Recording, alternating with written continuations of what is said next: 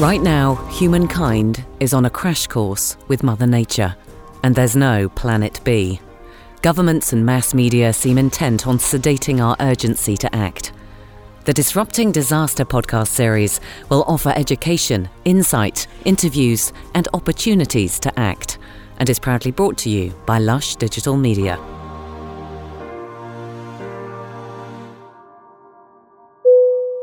Welcome along to our second edition of Disrupting Disaster. I'm James Lush, and uh, with me once again, Charlie Caruso, as we look at an interesting topic today as we follow on from our introductory podcast last week, where we literally just talked about why we're doing this and who we are and, and what we're aiming to get out of it. We thought we'd get straight into it, straight onto the job in hand, and talk about some of the issues that we face on a daily basis with regards to the climate change issues. And one of them, of course, is the, uh, the impact that we have through travelling. And given the fact that today I'm in the UK and Charlie is in Perth, it was a good opportunity to start to look at that. Charlie, you do a lot of travelling as well. Uh, we're always flying around, we're always driving around. There's an impact that comes from our travelling. Yeah, there is, and I think one of the things that uh, we want to focus on or, or um, make a, a, theme with this podcast series is to to accept that uh, we, we can't be the naysayers and the finger pointers and to accept that there is always going to be a level of hypocrisy um, because our lifestyles are what they are and the, instead of sort of trying to live this perfect lifestyle of zero emissions I think it's a matter of embracing that the realities are what they are, and we need to look at solutions to reduce those impacts and, and be more aware about actually what those impacts are.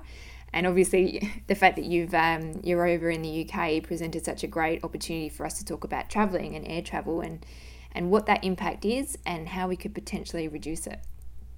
It's a great point. We do it, and most of the time, most of the people don't even give it a thought as to what that impact is, how much pollution is coming out as a result of being on that plane. So.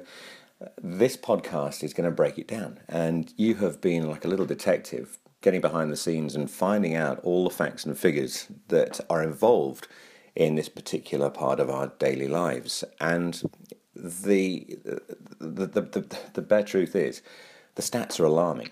Uh, we do it, of course, we have to do it. It is the way that our world is geared at the moment, but it's it's something that we can address. And we we thought in this podcast, let's talk about that impact, but let's talk about what can be done to potentially offset some of that damage that we are doing through our lifestyles that we lead. So let's start, if we can, Charlie, by talking about, in particular, we're going to talk about air travel today. Let's talk about that impact.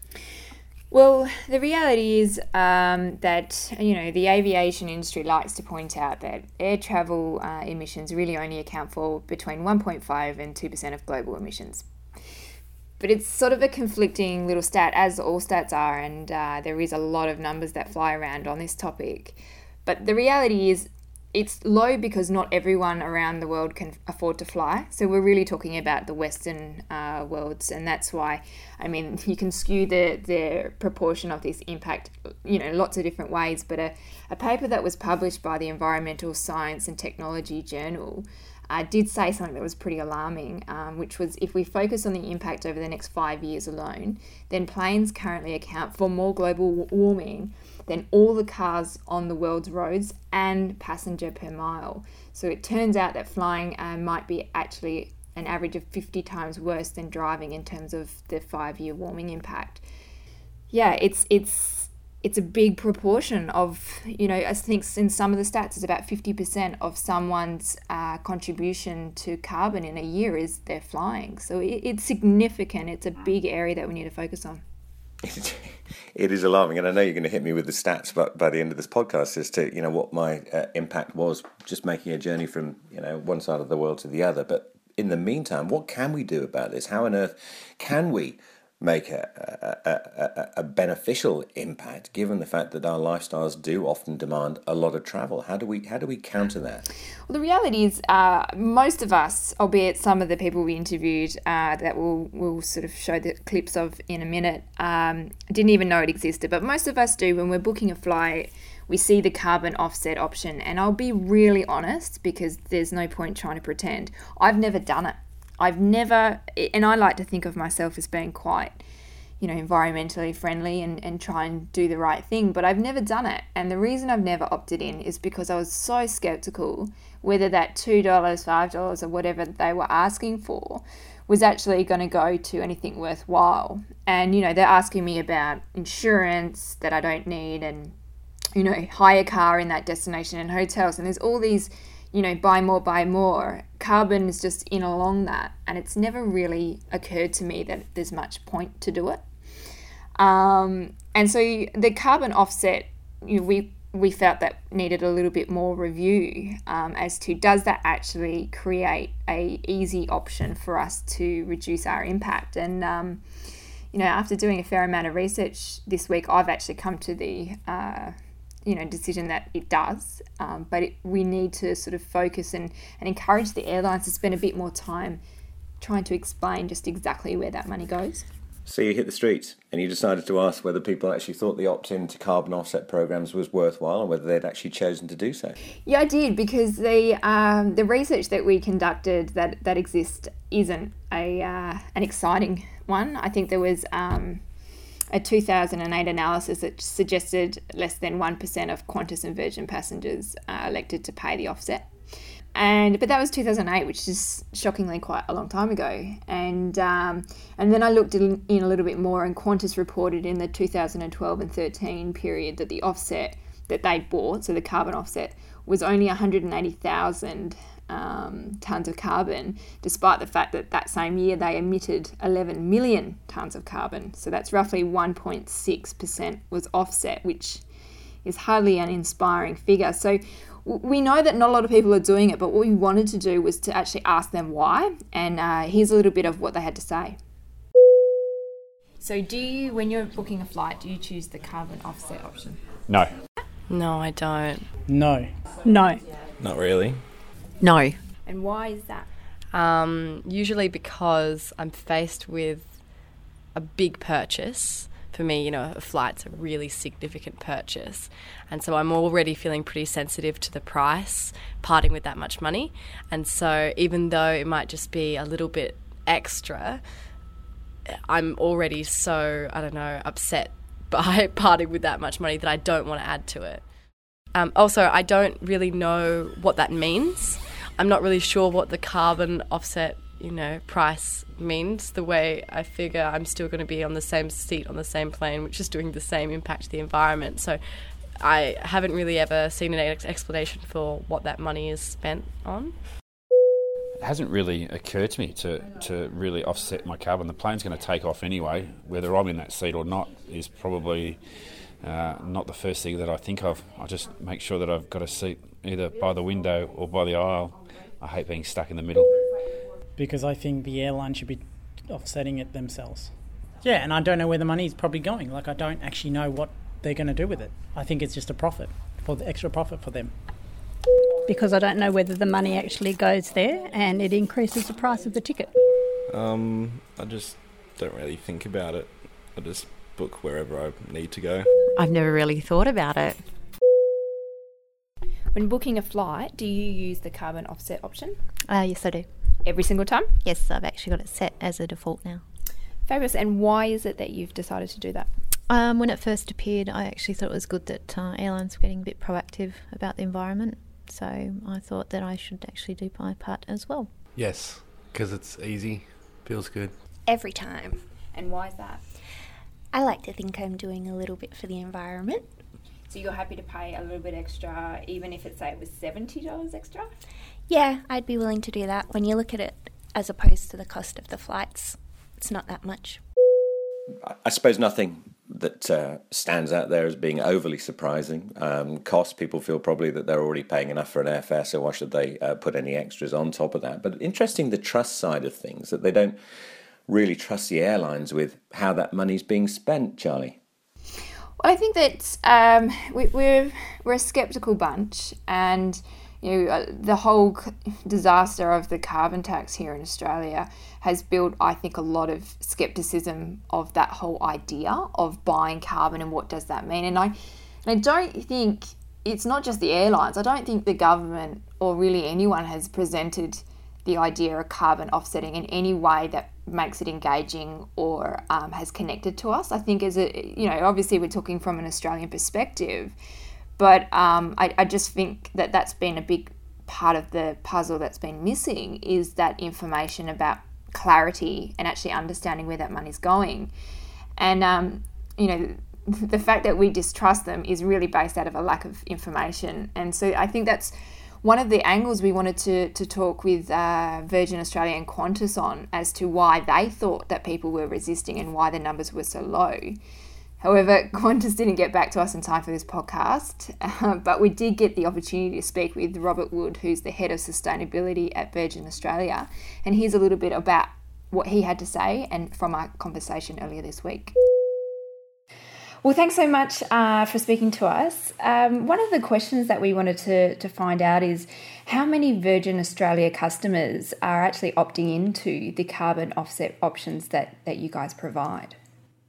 Uh, look, it, it's not something we give out specific information about, but I can tell you that as a percentage, it's in the single digits for our customers. Um, it does vary uh, a little bit depending on you know time of year and the nature of the destination, um, and it also uh, varies demographically. But we, tend not to give out the specifics of the information. Okay. Um, well, from the research we've also conducted, which admittedly is on the uh, smaller scale than what you will have um, access to, we're, getting kind of a small amount of people that are actually choosing to to opt in. Do you have any idea why you think that might be so low? Uh, well, I think it, it, it, all depends on your perspective about what's low. I mean, I think Australians um, are actually quite proactive in this space as people who choose to to opt in. Um, I think Australia has numbers that are well above global averages in terms of airline voluntary offset programs. So it's it's certainly, you know, it's not 50% of people that are choosing to opt in, but but it, I guess it's a matter of perspective. I think some of it's um, down to uh, information. I think certainly, you know, we need to continue to promote uh, the message about uh, the value of offsetting and the opportunities to offset. I think some of it's down to potentially some confusion um, out there and, uh, you know, amongst our customers as to the interaction of certain, you know, government schemes like a carbon tax and a voluntary offset program. So again, we need to be um, clear in our communications about why um, why the voluntary offset program exists and um, you know the benefits of opting into that program. Yeah, because it's interesting. That's more or less what we found. Um, we we did quite a few interviews with people, and I think the most common reason is that there was skepticism as to would this money even be going to anywhere? I don't even, you know, at that point of purchase, um, you know, that they didn't feel that the information was there for them to be able to say, absolutely, I know that this money is going to create impact. So, is there something that Virgin Australia are looking into in terms of um, any sort of campaign to bring about more awareness about what actually you guys are doing? Uh, look, I guess it's it's something we're always looking to do to promote and grow the scheme. Um, one thing we did in response to customer feedback um, more than 12 months ago was we um, we moved all of our carbon abatement purchasing uh, onshore. So we're buying carbon abatement through Australian projects, and specifically, we have a partnership with the Tasmanian Land Conservancy, and that was in response to customer feedback that they wanted to understand some causal nexus between their flight and you know a tangible project that they could you know research and look into and, and understand. And um, certainly we you know really proud of the partnership we have with the Tasmanian Land Conservancy. We really think they're doing some great work because that was my next question. Um, so, what is it that the money? Where does the money go to? And um, and Virgin have on their website uh, the, the, the, Tasmanian Land Conservatory, which it, correct me if I'm wrong, but uh, manages over thirty thousand hectares of um, habitat. So, uh, is that something? So, in comparison, uh, Qantas has quite a few different uh, schemes, but Virgin just focuses on the one. Uh, we have historically purchased carbon abatement through a number of different projects, and, and I that's what um, Qantas is doing is they're they're purchasing abatement across a number of projects, and you know certainly there's a lot of really good projects out there in the market. Um, we've taken the approach that we really wanted to form a partnership with um, a specific partner that as I said, we think you know resonates with our customer base. Um, so what the Tasmanian Land Conservancy are doing, and, the, abatement that we're buying from them relates to a project called the New Leaf Carbon Project, and specifically, you can get very technical very quickly in the carbon space, but they have a project under the Verified Carbon Standard, which involves the purchase of 28,000 hectares of former Gunns timber estate that was um, due to be logged. Um, they privately financed and purchased that estate, and they've got about 12,500 hectares of that land that they purchased set up as a carbon reserve um, under the verified carbon standard methodology that allows them to calculate the carbon sequestered um, as a result of that property not being deforested and they generate carbon per, uh, permits which we're then purchasing off them perhaps if more of our listeners are aware of the, the kind of uh, investment that that carbon offset program is actually having, um, hopefully that more will opt in. Um, but could you tell me some of the other initiatives that Virgin Australia are currently participating in to reduce the carbon impact? Yeah, sure. Um, I guess we have um, we have a multi-pronged approach um, to use that jargon. Uh, the, the largest single impact we have as a business environmentally is from the emissions associated with the combustion of fuel. Obviously, being an airline, um, at the moment we can't decouple our activity from um, from the utilisation of fossil-based jet fuel. So we are a large fuel user, therefore we produce a significant quantity of emissions. So the main thing we focus on, um, because about 98% of our direct emissions come from um, that combustion of fuel, is fuel efficiency. So we look at um, maintaining a young fuel efficient fleet, which is really important because uh, younger aircraft are a lot more fuel efficient. Uh, and then we have a very extensive fuel efficiency program which looks at um, how we operate those aircraft, which aircraft we fly on particular routes, um, the weight of those aircraft. We have you know, a number of pilots and, and full-time staff dedicated to analysing how we can better utilise those aircraft to save fuel and therefore save emissions. We also look at a range of things like you know, reducing electricity use in the business. So, um, like a lot of businesses, we're focused on carbon associated with our on-ground operations. Um, we're seeking to significantly increase our recycling rates as a business, both in the air and on the ground. So, we have a range of uh, things that we're doing directly.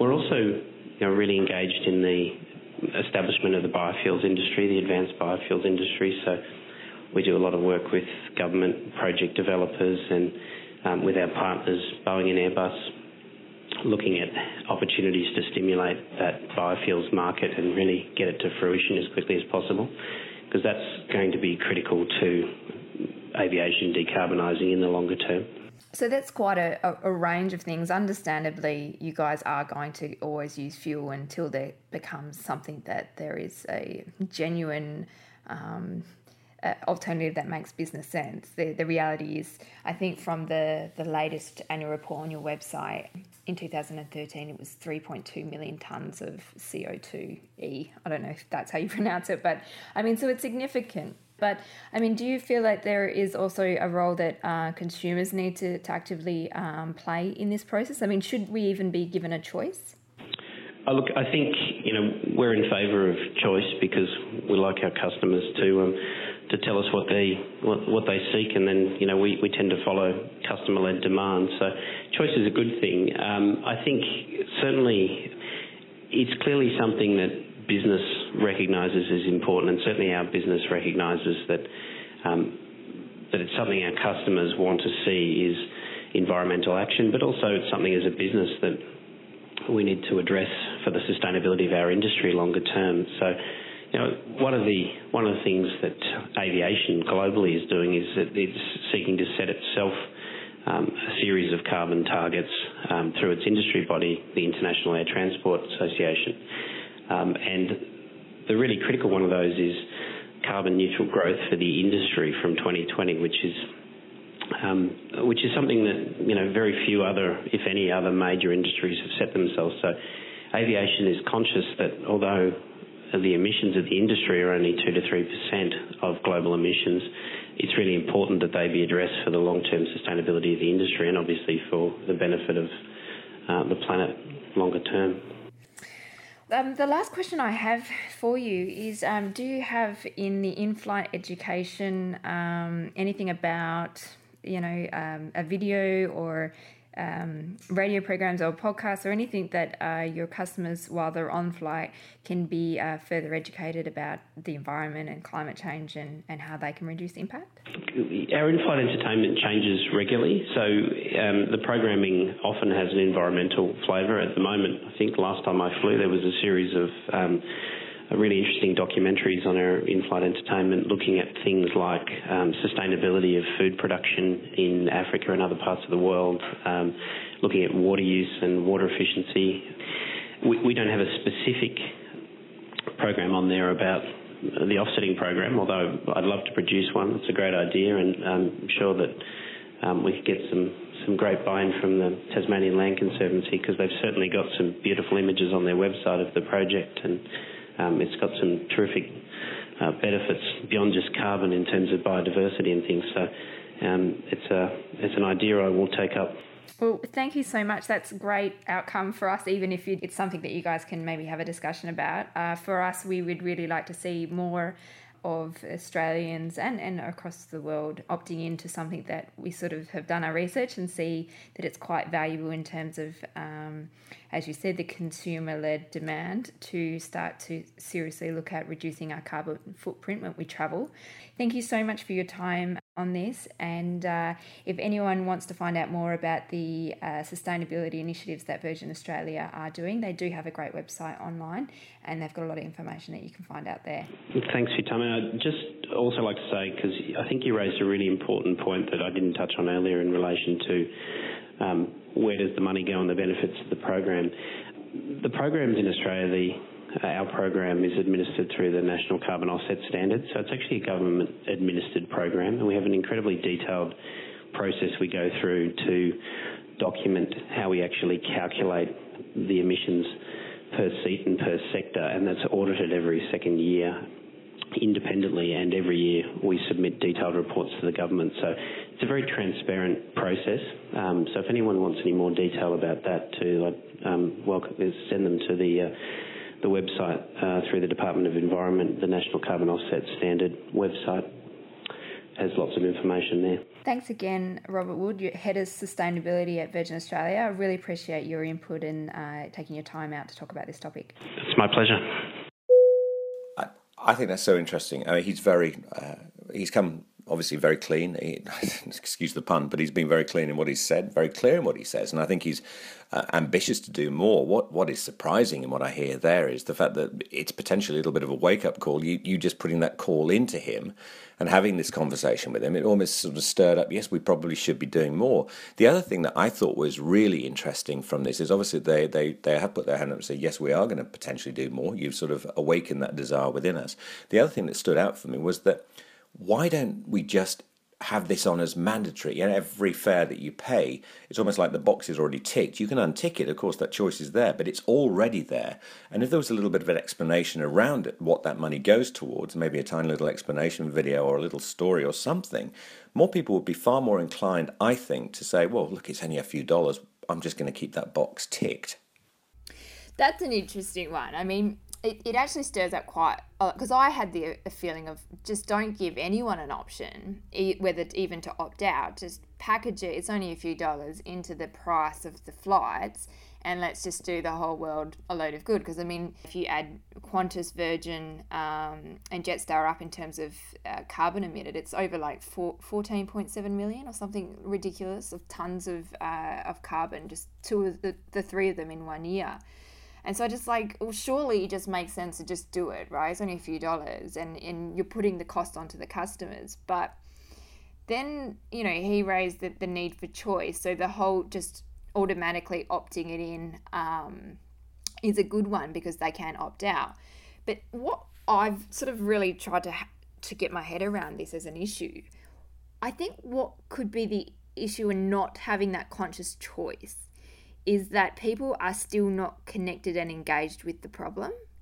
And people are still not actively saying, I'm willing to forego a few dollars because I think that this is important. And I think if we miss that, we start looking at a bigger problem where all companies shouldn't all companies be offsetting regardless and putting that cost onto their customers? Shouldn't we automatically be doing that, uh, putting our own sort of form of carbon tax into the system? And I think that that sort of, if you expect the airlines to start doing it, you've got to start looking at you know the banks and, and all organizations and that becomes quite a complex little um, you know sort of thing to get your head around from a, from an Australian perspective, that's almost like every corporation uh, actually adding its own carbon tax voluntarily for the public to pay or the customer to pay. And I think that's an interesting conversation to be had. There'll be lots who say that's ridiculous, it's totally unfeasible.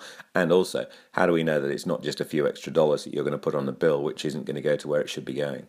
Okay, so that point's an interesting one. I think is the crux of what I've, uh, you know, we've gone through with the research here.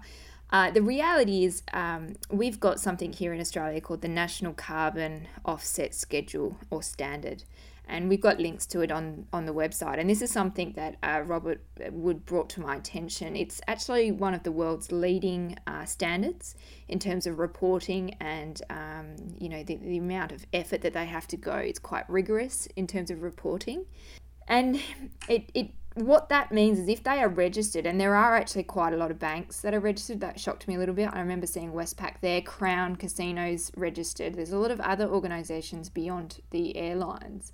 It's almost like if if they are reporting to this agency, they can't be lying because the amount of reporting is so rigorous.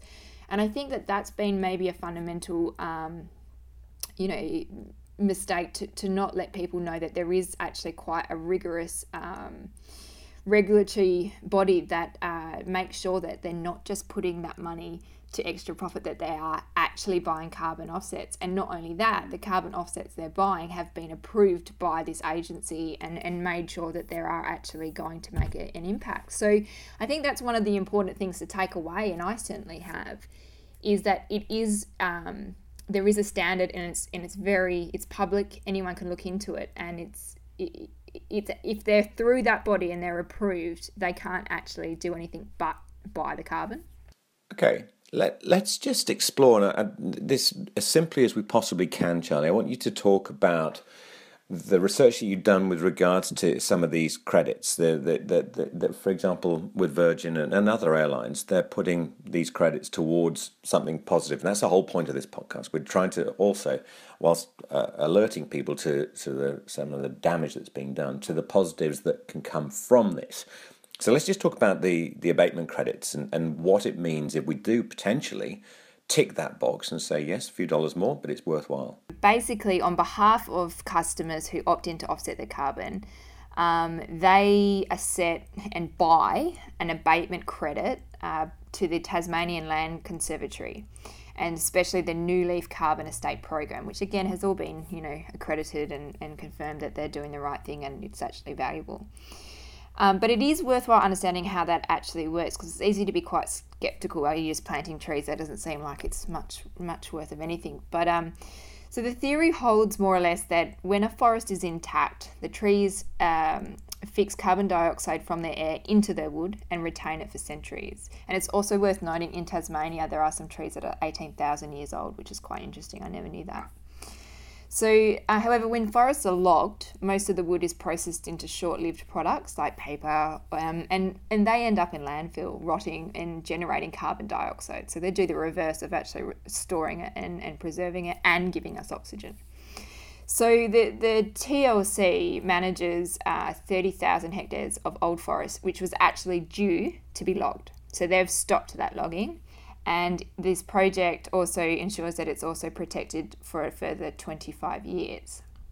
So the other thing that's worth noting that um, the, the project estimates that the estate is able to prevent over 50,000 tonnes of CO2 from entering the atmosphere. So if you can kind of equate that, if we're if if your money is going to um, this fund, and essentially this fund is constantly looking to buy more forest, that 50,000 tonnes per year is only going to grow.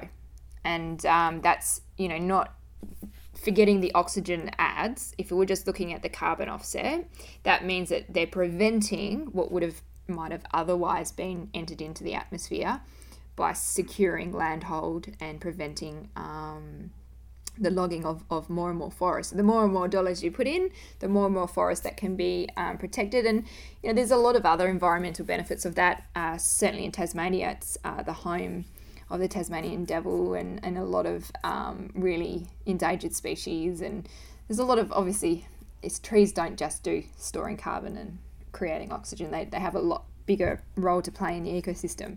So there's all of those, but if you're focusing on carbon, it's basically stopping carbon entering the atmosphere, which might have otherwise happened if capitalists and you know the capitalism system is allowed to happen and they're, they're logged for, for commercial purposes. Okay, fascinating. It's really interesting. And let's just end finally by talking about what this means for the future, because I think uh, as human beings, we think, well, surely, you know, a couple of dollars extra, it, it's not really going to make an impact. I mean, you know, what are we going to buy? A branch of a tree, not not necessarily a tree tree. Um, and, and, there is that, oh, really, it just feels like I'm just sort of kind of uh, uh, going against the tide a little, still not going to make an impact. So let's talk about finally the, the, the way that we can positively make an impact and how potentially in the future, if we all got on board and more people were aware of this, and everyone who listened to this and potentially shared it and you know maybe read this the, the, the blog that goes with this will suddenly think, you know, this is worth doing because if we all do it, look what impact we can have. Yeah, it's. Um, I mean, basically, if, if we're looking at the the abatement target we have right now, which is two three six million tons, and let's get crazy and say every Qantas, Jetstar, and Virgin customers opted to offset their carbon by paying an extra $2 or whatever to book their flights. That's 14.7 million tonnes of reduction in one year, which equates to 6% of our annual target, which is huge. It is huge. It's a big chunk. Um, you know, still crazy, but probably a little bit more realistic. Let's say 10% of the uh, Australian flying customers um, offset their carbon and um, that could you know result in 1.47 tons of carbon being offset. And, and putting that into perspective, I mean, that equates to roughly 7.6 million Kyoto approved trees being planted, or halving the yearly emissions of about 100,000 Australians. Or, um, so let's say it's me, and I'm going to put all of that abatement to me personally, 10 generations um, of my future progeny up to the year 2363, which just seems crazy, will be carbon neutral for their lives. So that's insane. So we're talking, you know, those $2 or $5 to offset can genuinely help, but it helps in the way that it's protecting forests from being logged and um, allowing carbon to be captured and not, uh, you know, put into the atmosphere, which is ultimately not making uh, the planet very happy at the moment. Brilliant.